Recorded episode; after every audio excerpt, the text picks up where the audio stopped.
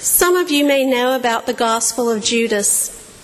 An ancient manuscript of the Gospel surfaced in the late 20th century and was translated in the early 2000s. The Gospel isn't part of our canon of Scripture, the Scripture that holds authority in our tradition, and that's probably because of its Gnostic leanings. It depicts reality in dualistic terms of light and dark, spirit and matter, those who are enlightened and those who live in ignorance. It depicts salvation as the return to an imperishable or immortal realm. But perhaps the most memorable thing about the Gospel of Judas is that in this text, Judas doesn't betray Jesus out of greed or a thirst for power or a rogue spirit. Instead, when Judas hands Jesus over to the authorities, Judas is obeying a direct command from Jesus. Now, the Gospel of Judas may not conform to an orthodox understanding of things, but it does wrestle with some of the same questions as the texts that do make up our accepted canon of Scripture. It wrestles in particular with this question If Judas's action was part of God's greater work of salvation, does that mean God intended all along for Judas to betray Jesus to the chief priests and the Pharisees? In other words, was Judas's betrayal necessary for God's plan of redemption to play out? It's an underlying subtext in today's readings from Acts and from the Gospel of John. In the passage from Acts, Peter stands and tells the believers that Judas served as a guide for those who came to arrest Jesus so that the Holy Scripture would be fulfilled. And then, of course, they cast lots to determine who'll take Judas's place as the twelfth disciple. In the Gospel of John, on the eve of his crucifixion, Jesus prays for the unity of the disciples and for their protection. And he reminds God that he's protected the disciples while he's been with them. The only one of them to be lost was the one destined to be lost, meaning Judas. It's easy to understand how Judas's betrayal came to be thought of as necessary by early Christians. We tend to think in similar ways today, too. A poor choice, sometimes even an evil choice, ends up being part of a greater story of redemption. An illness leads to a life giving transformation. And suddenly we speak in ways that imply God intended such harm or suffering just so redemption could come from it. I don't think God ever intends for us to do harm or for us to become ill or suffer.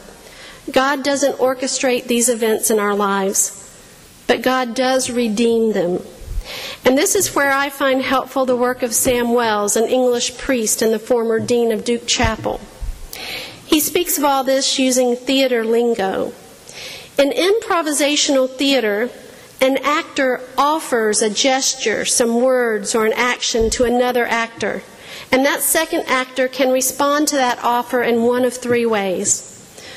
First, the second actor can respond to the offer by accepting it, meaning that the actor receives the offer and then continues to play out the scene in the terms that have been set by the first actor. And that's accepting the offer. Or the second actor can block the offer that comes from the first actor. That actor can refuse to continue the scene or refuse to respond in a way that is in continuity with what was offered to him or her. In other words, he or she can put an end to the offer and do something completely different. And that's blocking the offer that comes from the first actor. Finally, the second actor can choose to over accept the offer. He or she can say yes to what was offered by the first actor, but reframe it, fitting it into a larger, overarching story or narrative. This is how God works in the world by over accepting this is how Jesus responded to Judas's betrayal. Jesus doesn't block Judas's action. Instead, Jesus takes the offer from Judas. He takes the betrayal. He doesn't use violence or divine power to get out of the situation, and he doesn't return evil for evil. He accepts the offer all the way to the cross. And it's here that the terms of Judas's betrayal are completely transformed because death doesn't have the final word. Resurrection does. And that's why the cross is said to be the most powerful example of God over accepting an evil human offer. This is the way God works in the world. God doesn't plan evil or suffering or harm in order to bring about ultimate good. And God doesn't block or prevent human action. We feel the consequences of what we do and of what others do, good and bad. But God doesn't let our destructive intent have the last word. God takes what we offer and reframes it, placing it in a larger story of love and redemption. This is what we call salvation. Salvation in the Bible is never sin avoided, it is always sin transformed. Salvation in the Bible is never sin avoided, it is always sin transformed. And that is incredibly good news for many reasons. First, if God worked in the world by blocking some of our actions and by accepting others, we as humans would lose the ability to participate with God in the creation of the world in any meaningful way. We would lose the ability to respond freely in ways that are purposeful and make a difference. But like actors in an improv theater, we do play a role in how the drama of the world unfolds. That's why providence or fate isn't about a certain set of events that will definitely take place at the end of time. It's about trusting the pattern of resurrection. Second, knowing that God will take what we offer and respond in a way that places it in an overarching story of love and redemption means that we can have the courage to act, to make choices, even when we're uncertain and even when we see no good options in front of us. Yes, we are going to feel the consequences of our actions, and so will others.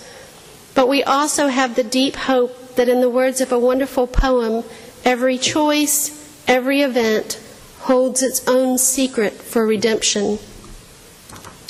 And finally, the way God works in the world shows us something about how we too might respond to the suffering and evil that come our way, how we too might over accept. We can't ignore the hurt we experience, and we shouldn't. It's real. But can we trust the resurrection pattern?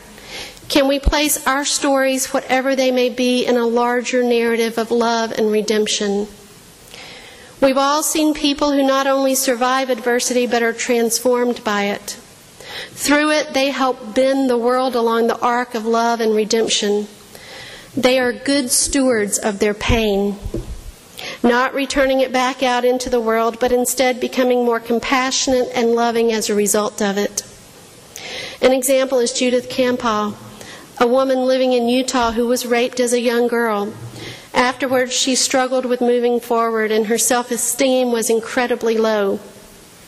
So her doctor encouraged her to write inspirational notes to herself and to keep them in her pocket at all times.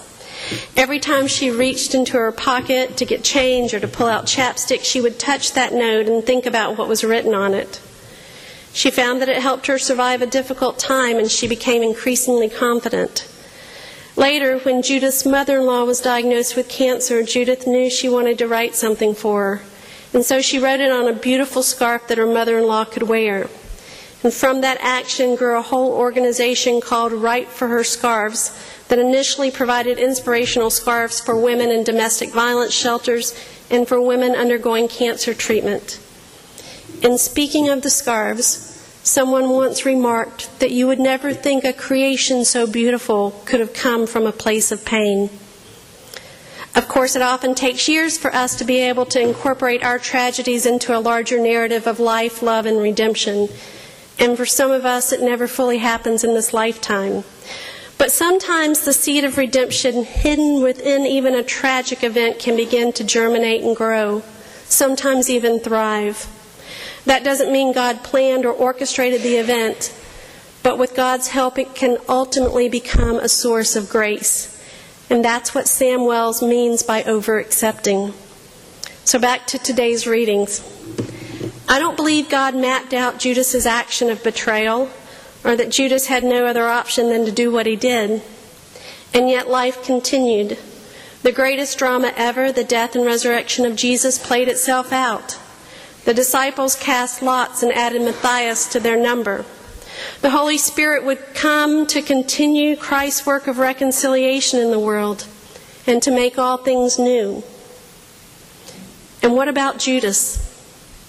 Well, Scripture tells us that Judas died shortly after he betrayed Jesus, most likely because he couldn't live with what he'd done.